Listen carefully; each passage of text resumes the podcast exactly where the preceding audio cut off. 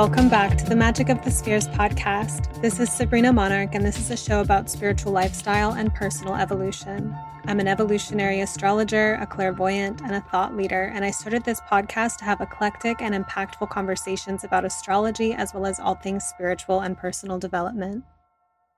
Hey, this is Sabrina Monarch of monarchastrology.com. In this video, I'm going to be sharing with you some things about Saturn in Pisces, which is a major ingress that's happening in 2023.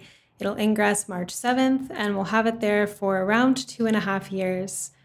And while you're here, if you're watching this on YouTube, please like this video, leave a comment at some point, and let me know what you're thinking and what resonates with you.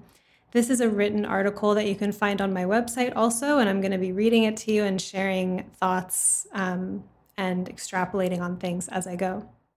So just to get a sense of what is Saturn in Pisces, there's something immediately a little bit antithetical about Saturn and about Pisces. Saturn, on the one hand, being about hard reality or boundaries, limitations, structure. Whereas Pisces is pretty boundaryless, imaginative, dreamy, and fantastical. Saturn is sobriety on the one hand, while Pisces relates to intoxication on the other, right? And not just intoxication from a substance or from alcohol, but intoxication maybe from a nervous system flood of chemicals and hormones rushing in our system in the way that we might not be totally sober in those moments. The more I think about Saturn and Pisces and differentiate them, it also brings up questions of which one is the intoxicant in some sense, because we can be in reality in a socially constructed sense or in the social reality, and it's still a drug, right? There's been moments of, say, mass psychosis or the masses, like a wave coming up in the collective psyche. And even if the culture is a certain way, it doesn't mean it's necessarily sober. So we can think about sobriety at different levels, whether we're talking super literally in terms of, human bodies and substances, or we're thinking about seeing things clearly and being in touch with reality versus being somewhere else. If we probe deeper into Saturn and Pisces and this apparent antithetical quality of them in combination, we can think about the processes by which a dream becomes a reality, right? And Saturn and Pisces can turn our attention to this dynamic.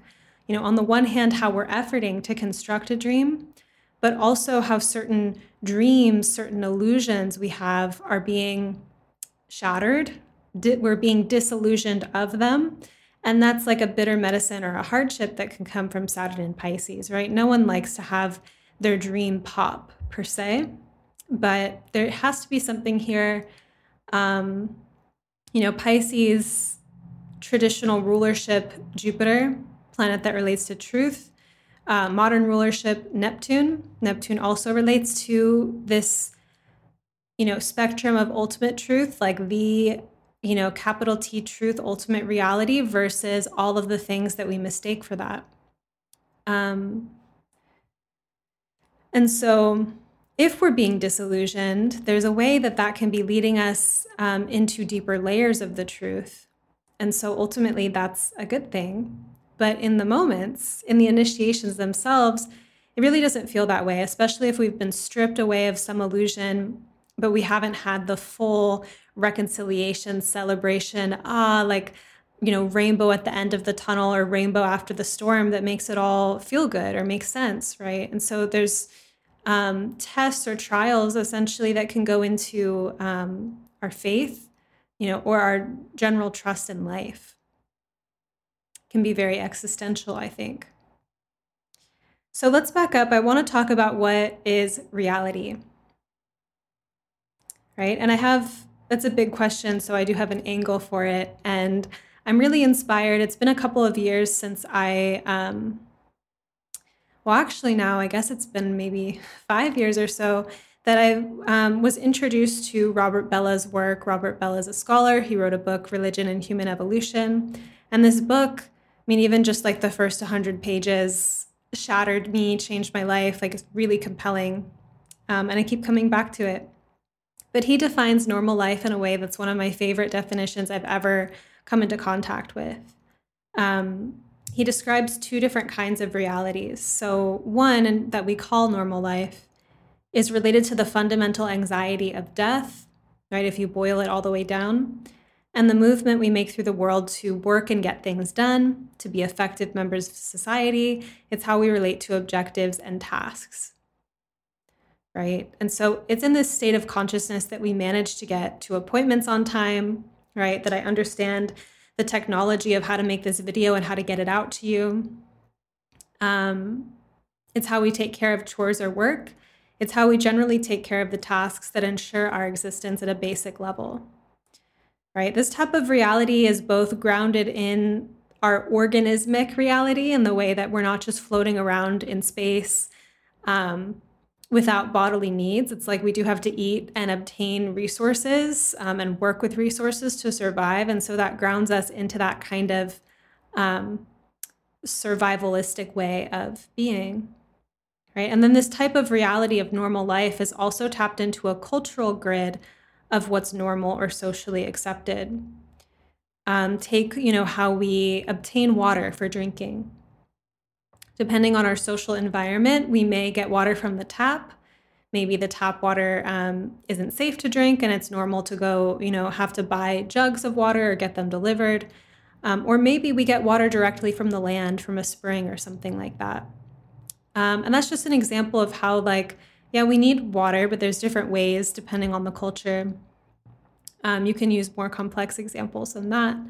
And then there are certain rules and social consequences that exist in this shared reality, dependent on the culture, time, era, etc.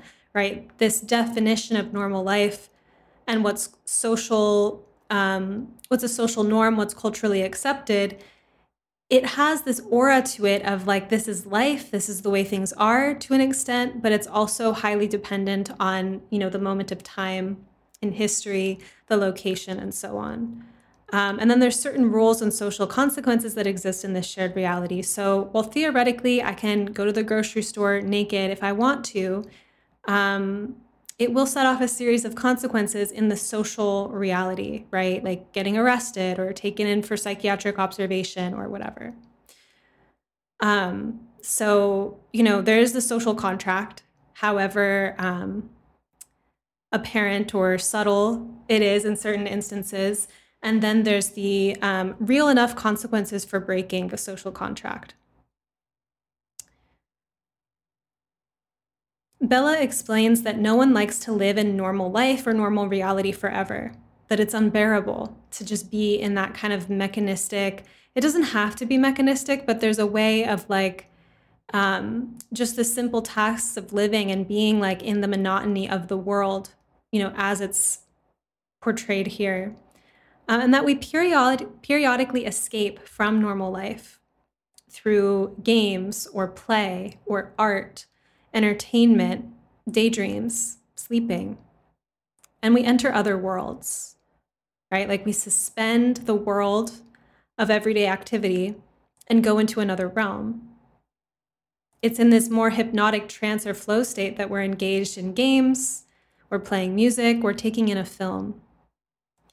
And Bellah explains that at times the other worlds we touch awaken us to change our normal life, such as if, you're seeing a play or a performance and you're so moved by it, you're getting chills in your body, you're having this kind of peak experience of how touched you are by the art, and you're starting to see your life differently, and you're getting compelled to change your life in some way.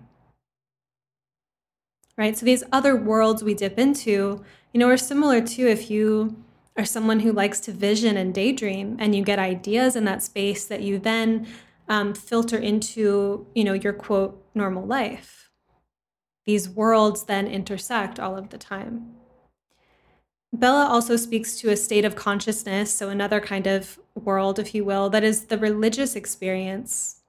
So as opposed to normal life, which operates in standard time and standard space, and this allows us to, say, get to appointments on time, the socially agreed calendar clock time, for example. But in religious experience or in these altered states, these, mystical oneness states, time seems to change or stretch or expand or speed up. We might feel an ecstasy, a visitation of the sublime, feel a profound sense of peace and perfection, or start having these realizations and really understand the interconnectedness of all things. Our experience essentially becomes psychedelic, and we're in communion with the universe. And definitely, not a space of standard time, standard space. That's not normal life. One can cultivate a lifestyle or a spiritual path or a way of their embodiment where they access those types of states in more and more ways, more frequently, right? Like, I am a lover of peak experiences and of trance, right? And I was really moved to find out recently. I didn't, maybe I had forgotten this, but some of my ancestry is Russian.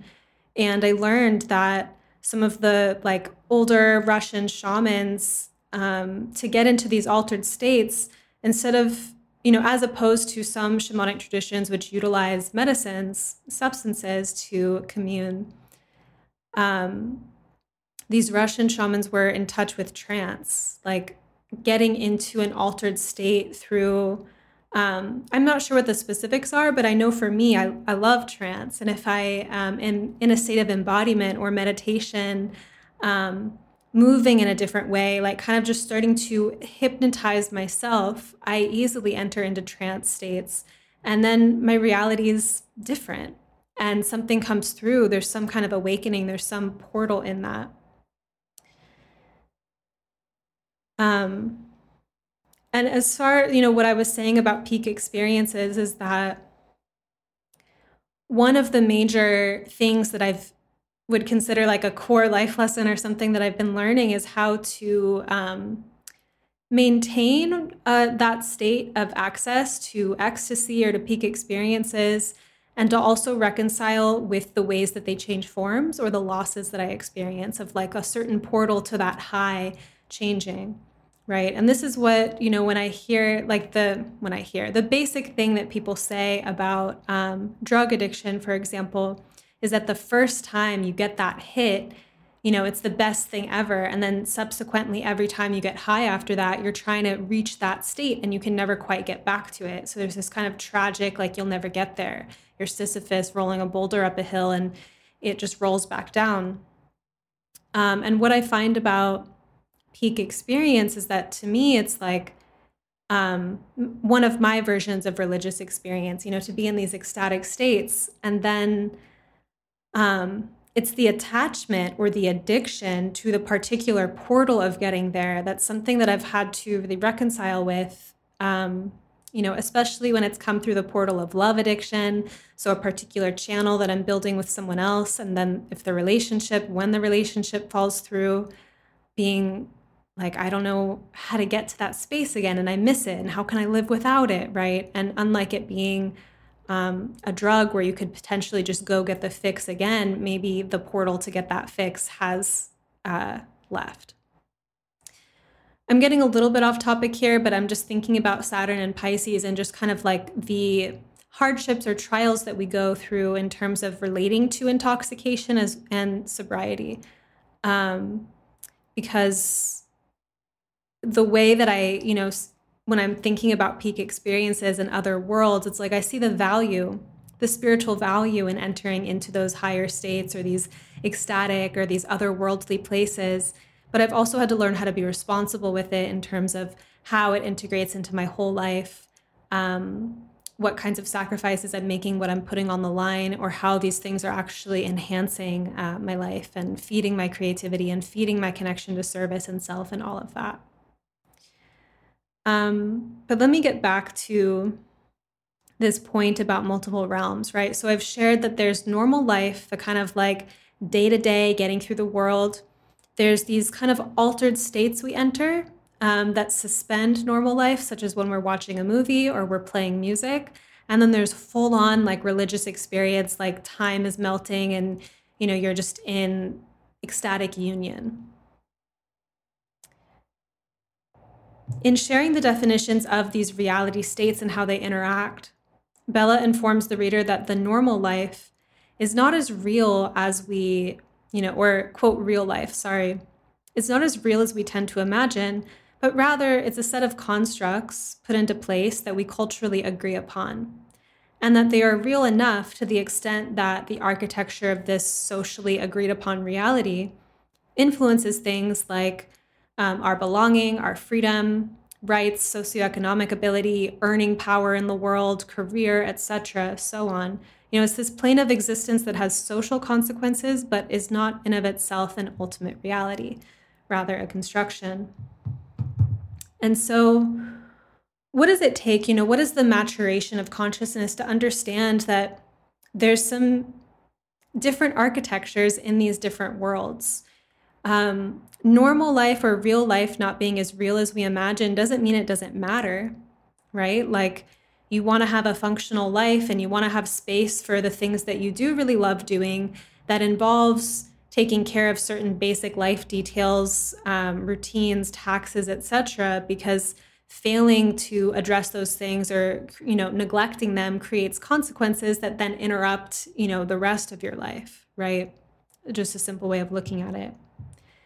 And at the same time, I think Saturn and Pisces will be drawing us toward becoming more intelligent and more adept at code switching between the worlds or navigating belonging in multiple realms at once, and also understanding the consequences of how they mix, right? Like, something that I was thinking about as I was collecting these ideas is, say, like a certain television show. Like, I love series. I love getting into a story, right? And sometimes these stories have a way of like inspiring or awakening things in me, or even just giving me like respite and relaxation, a time to relax my mind, right? It can have that effect.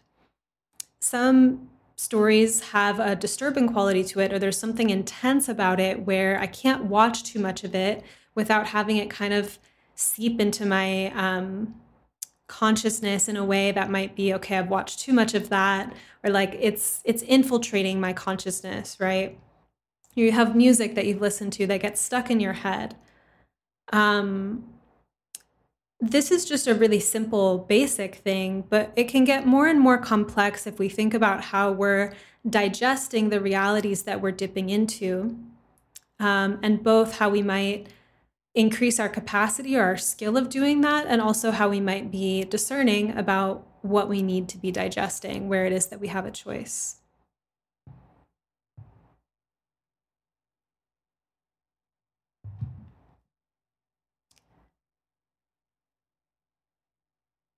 Saturn and Pisces both, and so Saturn not in Pisces, but Saturn alone, Pisces alone, they each have a capacity to enter different worlds. So I'll share first how Pisces does it, and then we'll go to Saturn. Pisces as an archetype straddles multiple worlds by its very nature. It's often said to have one foot in reality and one foot in the dream. So the show Insecure, created by Issa Rae, came to mind. Issa's character is engaged in real situations throughout the show, but frequently has scenes play out in her imagination, and the narrative toggles us back and forth between what is actually happening versus what Issa is imagining. And not surprisingly, she does have Pisces placements, right? So you have these kind of like real life dream sequences interspersed in the continuity of, what's actually happening in the shared reality. Pisces is to some degree anchored on Earth and then also existing in another plane or place, like the medium who senses the presence of people who have passed on, right? Can feel them around other people, but other people don't have that same access. The mystic who sees auras, the kid at school who is deep in reading fantasy books, the daydreamer who is deep in reverie, right? And you're like waving your hand in front of their face, like, hey, are you there? Kind of image came through, right? So being in a different world with Pisces isn't inherently mystical, right? It's imagination, it's capacity to be in another timeline or another space, it's not always about psychic insight or, you know, something explicitly spiritual. It can often be, you know, something of the artist as well. This quality of being in different worlds has an obvious romantic quality to it that I'm sure you can feel. It also has its own set of dangers or liabilities, right? Like sometimes it takes the form of disassociation. Sometimes the split between worlds is too thick, resulting in this existential depression that real life is boring or not magical. I have this beautiful inner world and this connection, but my real life is like, you know, it's like I dream in color, but my life is in black and white. And that disparity is depressing. Or sometimes the split between worlds is way too thin, like in moments of psychosis when one's inner reality and, you know, inner psychological reality and one's external world become one, and the person can't tell the difference. What's mine and what's happening, right, can be a psychosis state. And then sometimes the tracks aren't working together. You know, a person fantasizes and daydreams, but does nothing to actualize those particular realities. So that's what we're kind of working with. Some of the romantic and dreamy potentials of Pisces, yes. And then also, because we're thinking about Saturn, what are the potential challenges and issues of being, you know, a walker of different realms or straddling different realms at once?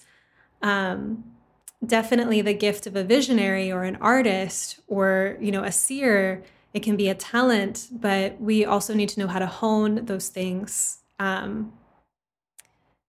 And there's ever subtle layers. A major thing that I've been working with in the last few years is feeding fantasy less, which I thought fantasy was like a great thing. I love that I'm a dreamer. But seeing how much I could divest from fantasy and invest that energy into the reality of what's on the ground, what's actually here, instead of using little parts of what's here to launch myself off somewhere else. And so that process has been helping me to find a lot more satisfaction with my actual life and less kind of like longing for something beyond, which originally I thought was like a really great thing that I had access to. You know, for those of you who don't know or are new to me, I have a lot of Pisces placements in my chart. And so I did spend a lot of my earlier life, like I would be kind of in a room, but I was very quiet a lot of the time, and I would just be observing and kind of like, you know, the writerly part of me would like be seeing people as inspiration for characters and stories. And there was just a way that I was moving through reality in a somewhat detached way, where it was like I was present, but the world that I was feeding was so much more this like private inner world than the skill set yet of taking that inner world and putting it out into reality, which is something that as time has gone on, I've learned the dance of more, and is this really beautiful thing of like bringing, you know, weaving the dream into reality, being a dream weaver.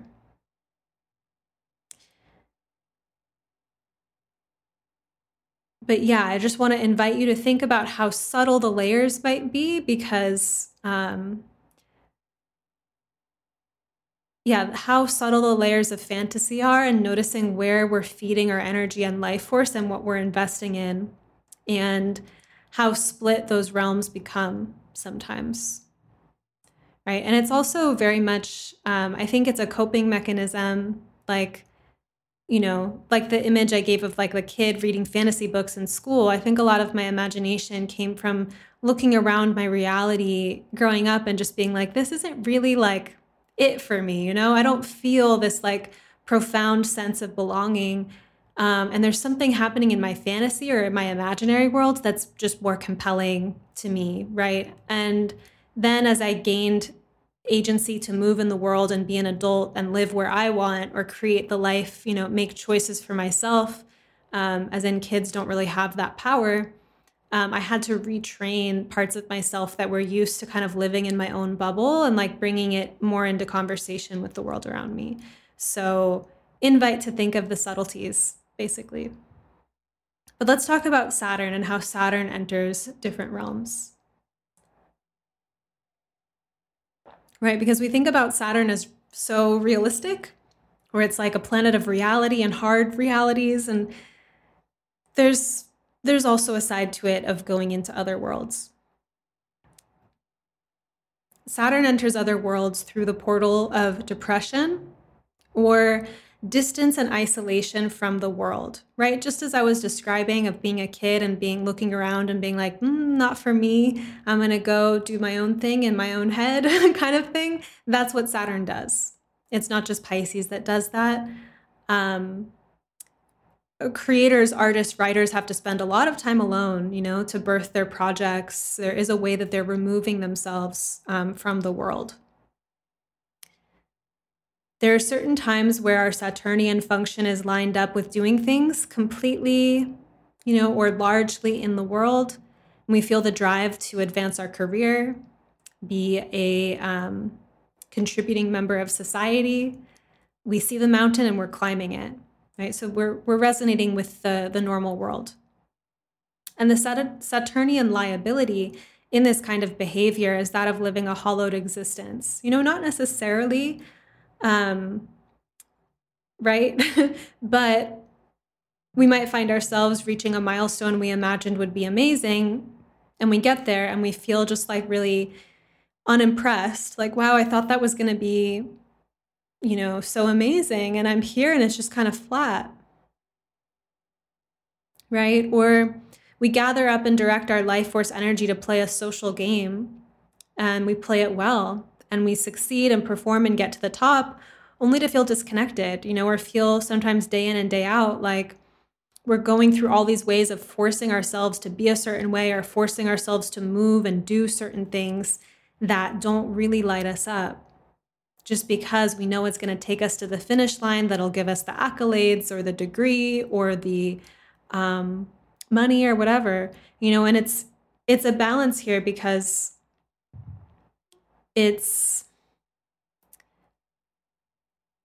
there are ways that acting in the world in that way is far more convenient or conducive to being a member of society, right? So there's a little bit of like a how much are we giving ourselves and giving our life force energy to something?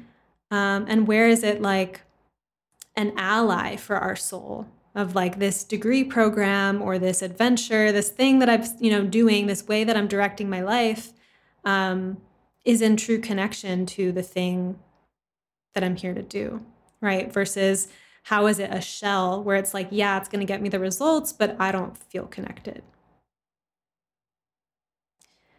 And Saturn's other impulses, besides like doing the game and playing the game well, involve depression and taking a step away from the machinations of the world. This may be the state of consciousness that overcomes us when we have a difficult time in light conversation. We can't, keep that conversation going at parties or gatherings, and we just want to be alone. Or we can't keep up with the demands of our career or workplace because, we're just fed up. And what does it all mean anyway? Sometimes we resist this and we try anyway to push, get a grip. In the state of melancholy that this experience is, other worlds open up. Culturally, it's been my experience and understanding that we don't have a lot of approval or permission or understanding for this particular terrain. Right? Like depression is problematized. And one runs the risk of not going deep down enough, like trying to stay up, stay happy, stay in control, keep your life together, or getting stuck somewhere in the middle, like resisting the full descent, but not being able to come up anyway.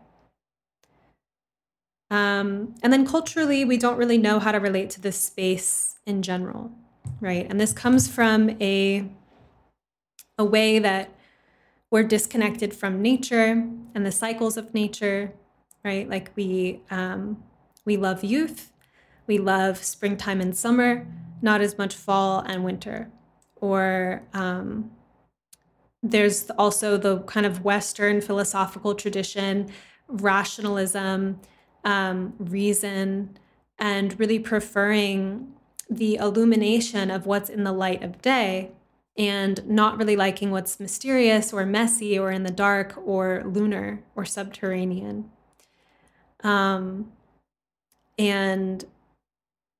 generally kind of celebrating the coming up, you know, and being on the up and up.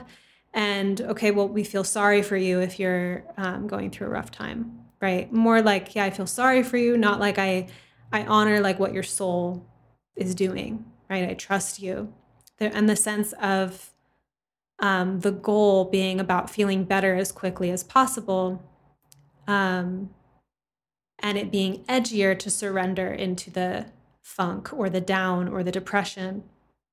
And certainly one could get lost in those depressive states as well and turn it into a personality, right? Where it is, instead of a movement of soul and something cyclical and something seasonal, one just starts to become chronic in that space, and there's something else, you know, going on. So that can be an issue also. But, you know, thinking about these really difficult times that you've had in life, per se, where you were just down hard, and that you even lost the ability to really just be like happy and well, right? Like maybe you felt like really connected even to your soul, or like you were bearing the burdens well even, but you weren't necessarily like capable of feeling super lighthearted or carefree. And in these moments, these seasons, if there's something that you touched, right, or a kind of internal awakening or stirring that you look back on it and you can see how you were made a better person for it, right? Like I've had plenty of these, and the way that it really feels like the myth of Persephone too, where it's like following, it's like, oh, this flower is so pretty, I'm going to go to it. And then it, you know, the earth opens up, you get swallowed into hell, and there's this whole underworld descent process. Of course, in the myth, Persephone becomes the queen of the underworld, and there's different versions of the myth where it's not so much an abduction, but like a soul contract, or like a deeper truth of who she already was to begin with. And the descent is about remembering that, like, oh, I'm a queen down here, right? And so these kind of unwilling descents, yeah, there's just been times in my life where I've not had the capacity to be in the kind of high or be as happy as I want or something, or I'm dealing with something like grief or loss, or some kind of disillusionment that just takes me under. And I go back and forth intuitively, depending on what feels like the true medicine for what I'm going through, of like, is this a time to like start to turn the energy and cultivate life force to be able to build some fire, build some more, you know, enthusiasm or connection in that way? Or do I need to follow this tunnel down, right? And so having those moments where these depressions or these descents or these dark nights of the soul take us somewhere that is valuable, even if it's not really glamorous or fun. And so while we associate Saturn with reality and the real world or real life, it's also true of Saturn that the melancholic state that's associated with it are these portals that have the power to mutate our self-concept and our very reality, right? Like, again, I think it's sad that like some perceptions of mental illness take situations where people, you know, could be having, there could be an opening or there could be something for them in that. Something I'm thinking about specifically is just like public school is, you know, I think has nightmarish qualities to it. I went through it without really knowing the difference.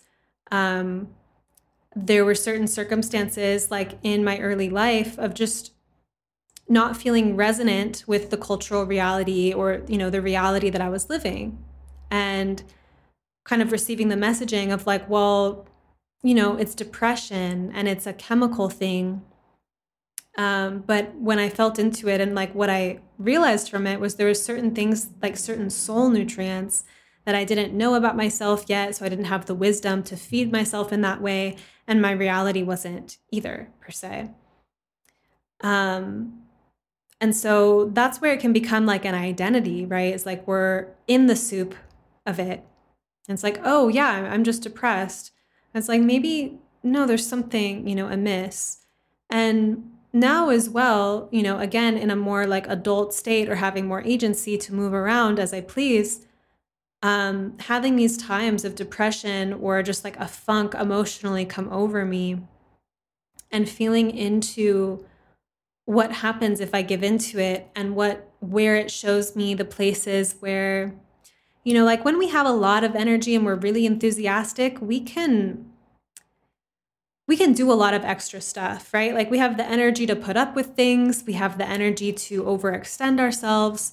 But when we're really low and contracted, we can start to see where some of those expenditures aren't true, you know, of like, I'm working this like really stressful job and I'm starting to get depressed because it's wearing on my spirit, right? And so to actually go into that depression is scary because it means that not only do we have to feel those feelings, but it might also be so compelling that it requires that we change our lives, right? That we do something different.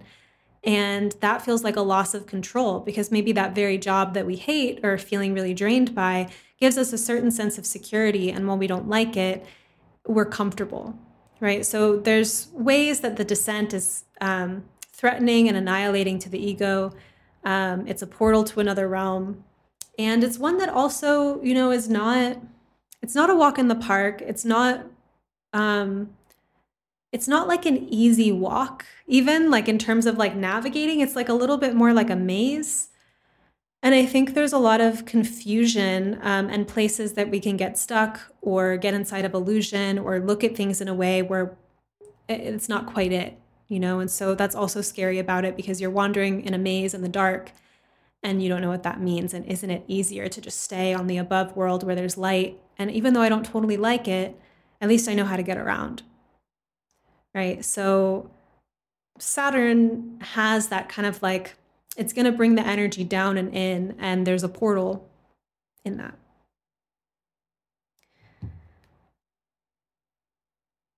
So unlearning how to navigate multiple worlds, right? So we're talking about these different realms of what we think of as normal reality versus these other visionary states or depressive states or trance states and so on.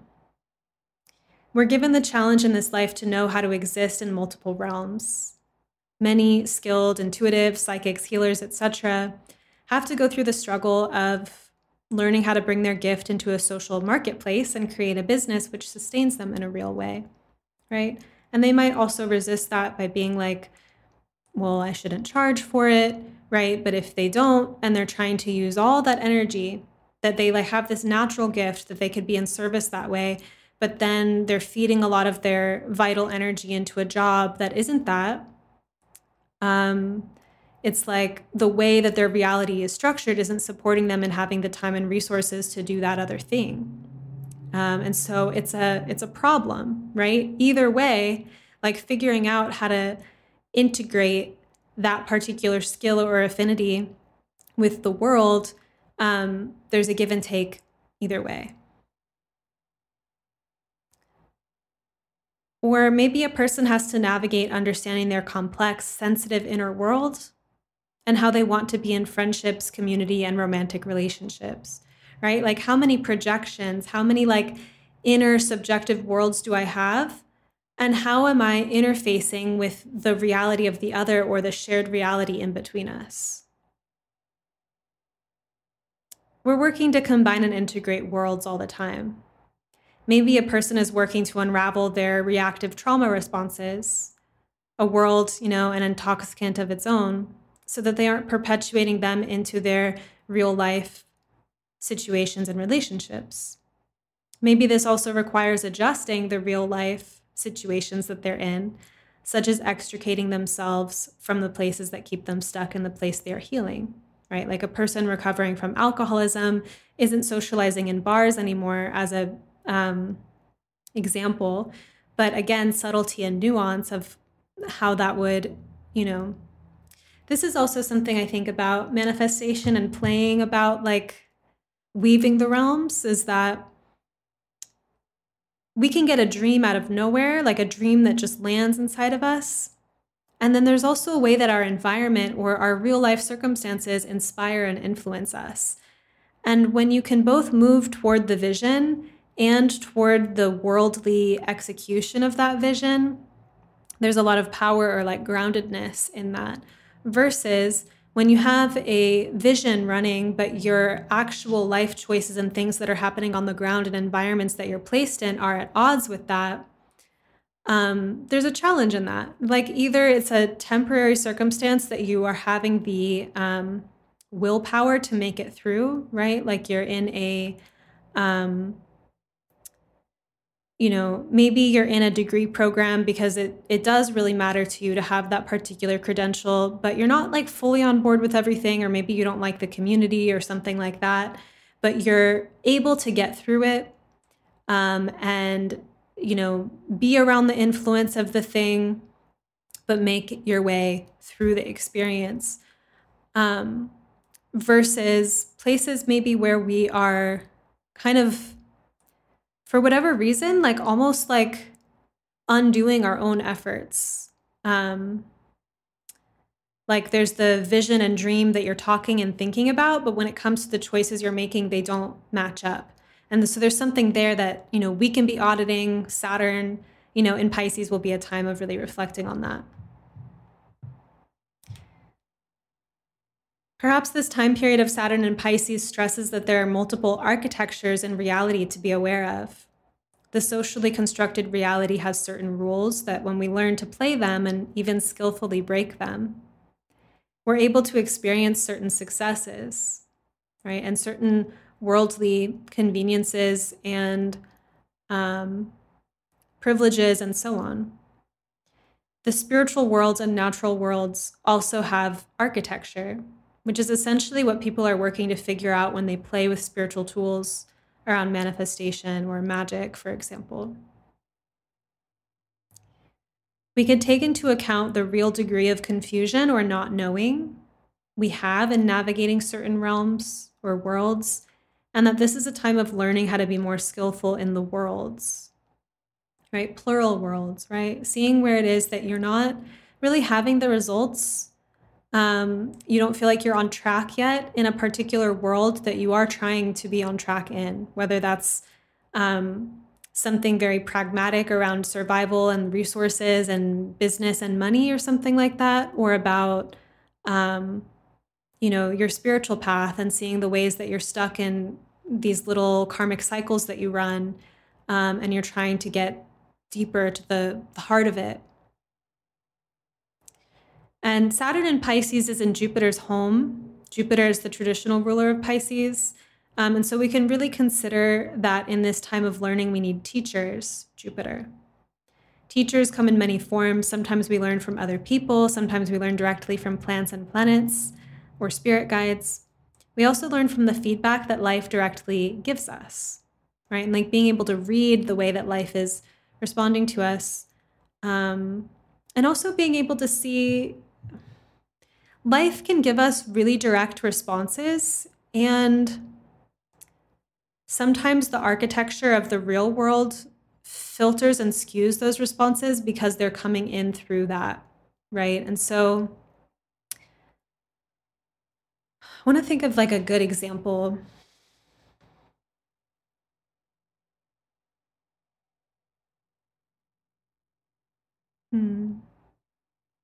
The thing that's coming to mind is, say, like a workplace where the boss is kind of domineering or authoritarian in a certain way, and also not fully taking inner, you know, responsibility or understanding of that, like just not seeing the degree of it.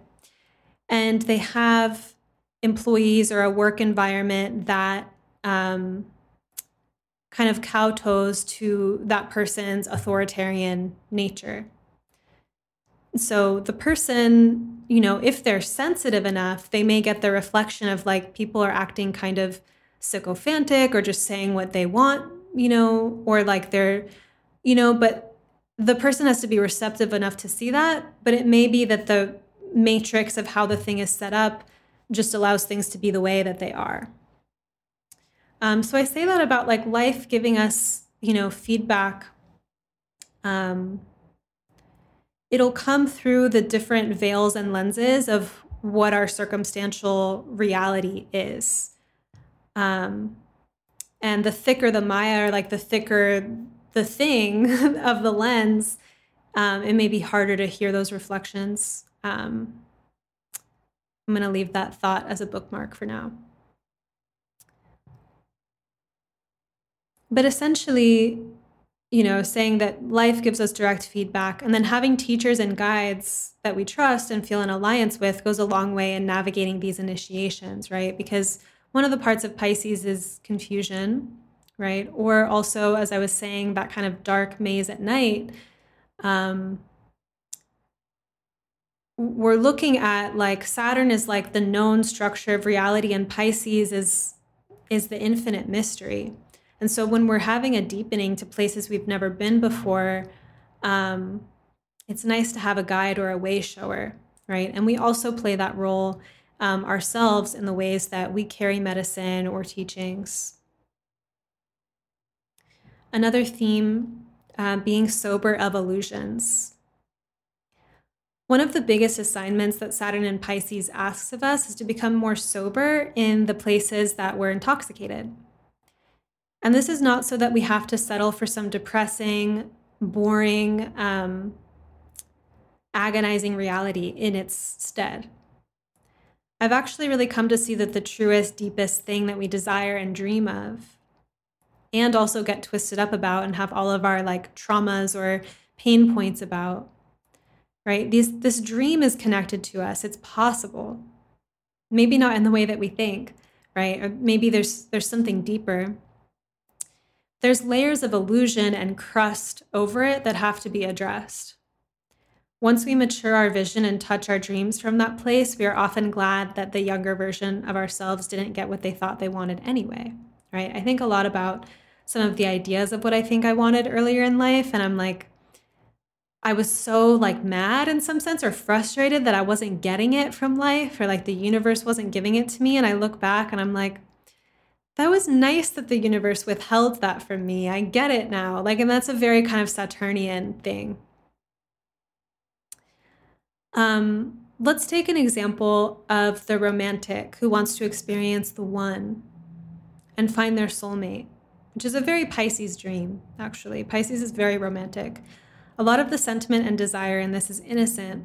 The desire to be so ecstatic, to feel so connected, to feel so met, to love so deeply, right? To be on this adventure and this opening of love. However, to what extent is the possibility of manifesting a really, you know, deeply rooted foundation, or like a relationship, a trusting, beautiful relationship that is this like spiritual partnership that has this great foundation, right? To what extent is that challenged or compromised by the following illusions and intoxicants, just to name a few? Early childhood wounding or attachment trauma that's unconsciously running the show. The desire to be rescued or saved in some way by the other or the dream the other provides. Nervous system addictions to particular feeling states or emotional cycles, wanting the one and the high they provide so badly that a person neglects addressing particular issues in the relationship, feeding the illusion or dream more than the reality of what's happening with the other, having a hard time seeing others clearly or as they are and trying to fit them into the mental fantasy of the one, what the one should look like, overlooking or underemphasizing certain things just to maintain the fantasy. You get my point, right? Like there's these different intoxicants along the path of said dream of finding the one. You can do this same thing for other dreams and psychological patterns that would go alongside them. And it's also not the other side of the pendulum that true love is just a fairy tale myth and it isn't real.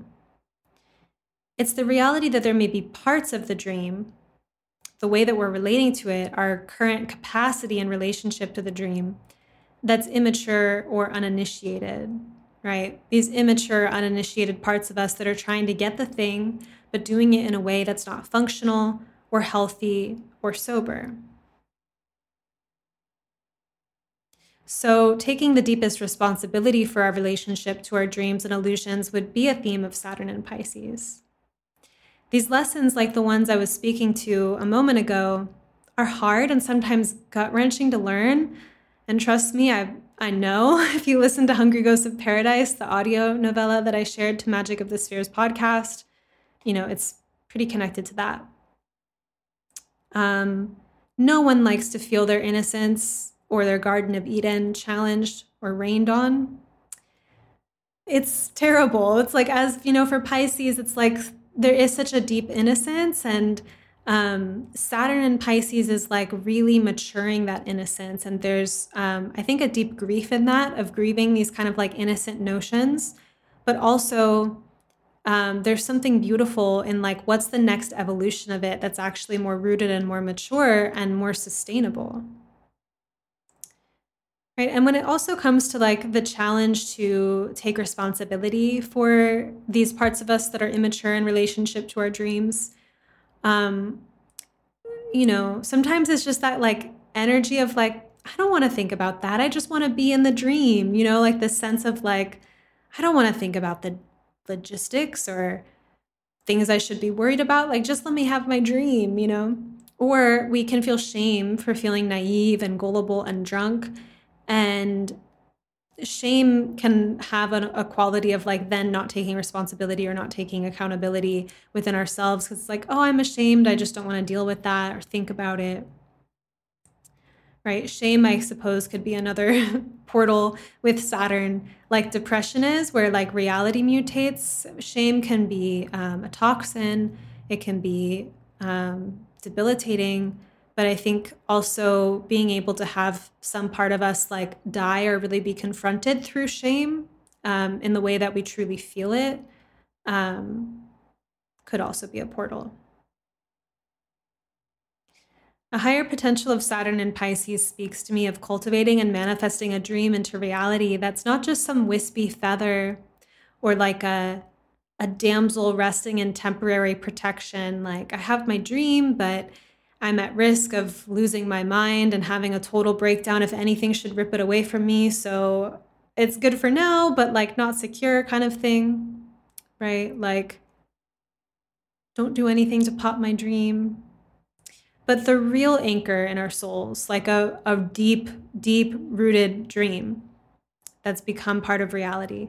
We've gone through the initiations to have the responsibility, maturity, and capacity to relate to the depth of the dream that muses our very life, right? It's the dream moves through us for a reason. Our capacity to really understand it at the deepest level of responsibility is the Saturnian journey, is the set of initiations. People avoid or delay this maturation process when they don't take responsibility, when we experience disappointment or disillusionment and enter into a space of, you know, God hates me, or I'm just being punished. It'll never happen for me. It's everyone else's fault. Or whatever tricky illusion we ally with that maintains our despair and immaturity. I have to say, too, that like really developing a capacity to grieve is supportive for this. Because what I've really gotten to learn as like a gem or a jewel of Saturn return is like how to be with disappointment in a way that instead of contracting and closing off to life from that disappointment, actually opening even further and really relating to the disappointment with an open heart, being broken open by it and letting it be a portal into this awakening of the depth of my feeling and the clarity of my desire. And to not shut down to life or shut down to myself because of disappointment, right? That was a hard one for me. And then to like really relate and open to disappointment. I think there's something in that, that when I didn't have as deep a capacity for it, I'd be like squirming and writhing and just being like, I can't even deal with this. Like, this is unbearable. God hates me, this person, you know, and just like going into this whole like thing as opposed to just being like, wow, that hurt, that's devastating, and like opening into that. Right. And so I'm suggesting it here as like through the lens of responsibility with Saturn and Pisces, because Pisces is about, you know, our dreams. Dreams are related to hope, and what's on the other side of hope is disappointment, right? Like hope, either like, oh, yay, getting what we want, or like the crash, you know, it didn't work out. Yeah, and just thinking of our relationship to that. Being spiritual, Pisces, doesn't mean we're mature, Saturn, about it. It really doesn't, right? Like those things can be woven together as we develop both. But they also can accompany one another in terms of their deficiencies. Spiritual maturity should be worth pursuing to anyone on this path, right? If you're on a spiritual path, it's not cute to feed all that spiritual energy. Lost my train of thought. Not my train of thought, but my part on the page. Let's see. Oh yeah, it's not cute to feed all that spiritual energy and opening into a young or wounded part of the self that we mistake as some kind of despairing wisdom of the truth. Right? Like finding some kind of philosophical or spiritual rationale to explain why God hates you and it will never work out for you. And really believing that, right? Or like there's some kind of like psychological component to that, but the spiritual story around it is so compelling of like, oh, it's this placement I have in my chart or what have you. You know, even, and then when we do have difficult placements in our chart, there can be a sobriety about that too, of like, this is a challenge and like, how am I going to work with that? Anyway, as someone who's been inside of those gates, right, feeling punished by God or like feeling victimized by life, feeling like it will never work out for me, when will it happen? I understand this pull. I also had these kinds of struggles even when intellectually I knew I was doing it. I just didn't know how to escape it.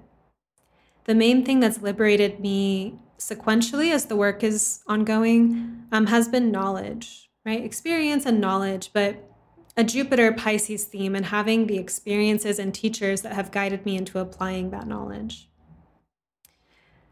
I'll just take like a moment also to share here. I'm an evolutionary astrologer. In terms of my origin of my practice, I've been studying a lot of traditional and Hellenistic astrology in the last few years. So when I'm delineating transits, I'll go in multiple directions. And yeah, talking about Pisces with Jupiter is something that I would not have done a couple years ago, but also just naming that because sometimes my, you know, I teach evolutionary astrology and I really teach that particular tradition, and I'll share kind of some differentiations between different forms of astrology now with my students as I have gained more capacity to do that. But yeah, for my evolutionary astrology students hearing me talk about Jupiter and Pisces, you know, we talk about Neptune and Pisces in the EA intensive and whatnot, which is now called Dragon of the Moon, an evolutionary astrology initiation, and we'll be going into that again in February. And I'll just take a moment to talk about it because I didn't announce it at the beginning. And that, you know, it's open for applications right now. We begin in February, and it's a comprehensive psychological, archetypal, soulful exploration of the storyline of our soul, like where we come from, what are the kind of personality patterns our soul has been working with and karmas our soul has been working with in prior lives. How has this influenced this current life, and how have the very situations that we've drawn in or been born into been a continuation of that story? And within that, lucid awakening of the dream that we're incarnated into, gaining more visions for how to play with this life, how to untangle some of those places of our deepest, you know, unconscious attachments, which is what, you know, Pluto will get us into, and relate to that power, like liberate that life force energy to relate to it more and more intentionally. So this program is it's in service to helping you find a deeper transmission with astrology, whether you're already pretty deep on the path, as it is an all levels course, or you're newer to it. And maybe you know some things about the signs and planets, but you don't know how to look at a chart and like really feel it and integrate it as a whole. So this class is about really deepening your literacy and feeling your connection to your astrological channel, and then learning this particular form of astrology instead of techniques that help us inquire into the nature of the soul and the soul's story. So this program, a lot of my students, report having like a far more expansive in terms of like spiritually healing, psychologically healing experience than they would have even anticipated. And I feel that's in part to how much time we spend with the outer planets, which represent transpersonal or beyond forces. And in building conversation with them, they muse us, they teach us. It really is an enchanted practice. And so for those of you feeling called to study or go deeper, you can find the link in the notes to Dragon of the Moon to learn more about the course and apply. And getting back to our Saturn and Pisces.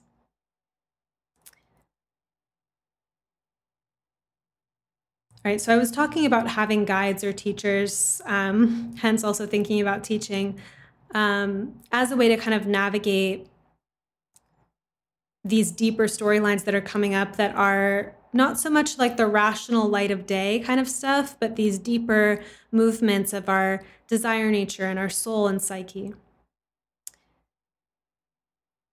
Right? And even realizing like,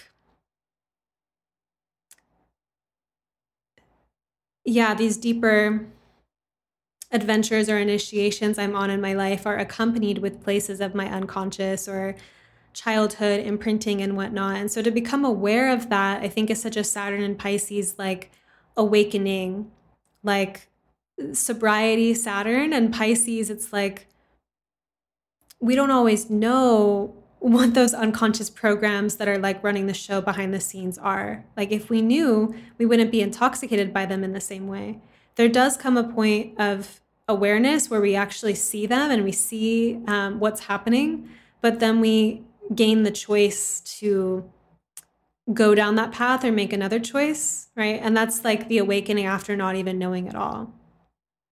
But I'm thinking about intoxicants with Pisces as also these like kind of like unconscious hypnotic states of that come from inner child stuff or psychological complexes and whatnot, as another, or nervous system things, as an intoxicant as much as a drug or alcohol. But maturing our places of non-sobriety, maturing our illusions, and coming into deeper resonance with the dream that muses us is not something that happens overnight, right? It's an ongoing process, and this is likely a place where Saturn will be working us during this time of Saturn and Pisces.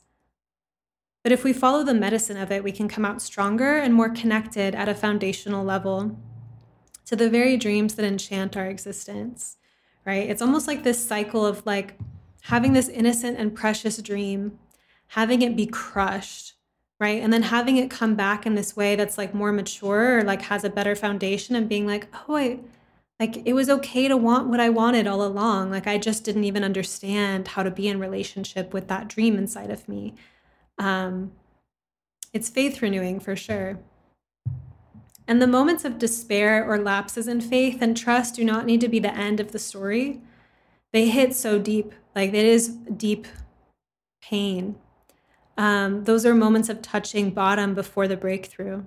The more comfortable we can become with that discomfort, the less susceptible we are as well to the gripping or clinging onto beliefs or visions just to feel better.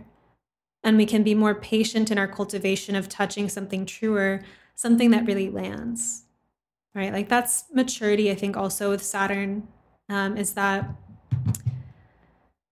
capacity to be in slowness with making decisions.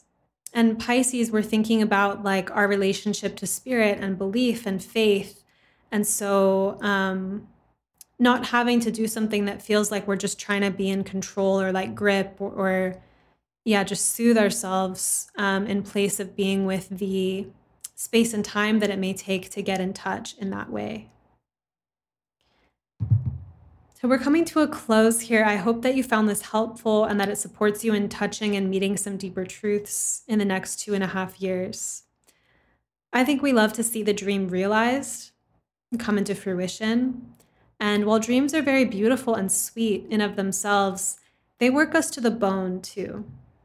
So that's a closing Saturn and Pisces image for us, is dreams that work us to the bone. And in following the medicine of that, it being a stronger foundation, the dream manifesting into reality in a real way, right? And going through the passages of really deconstructing or being disillusioned or sobered in the places where it doesn't always feel good, right? But it might be what is truly the most nourishing. So let me know what you think, if you have any reflections about Saturn and Pisces. And do like this video and subscribe to my channel. Hit the notification bell so that you know when new videos come out.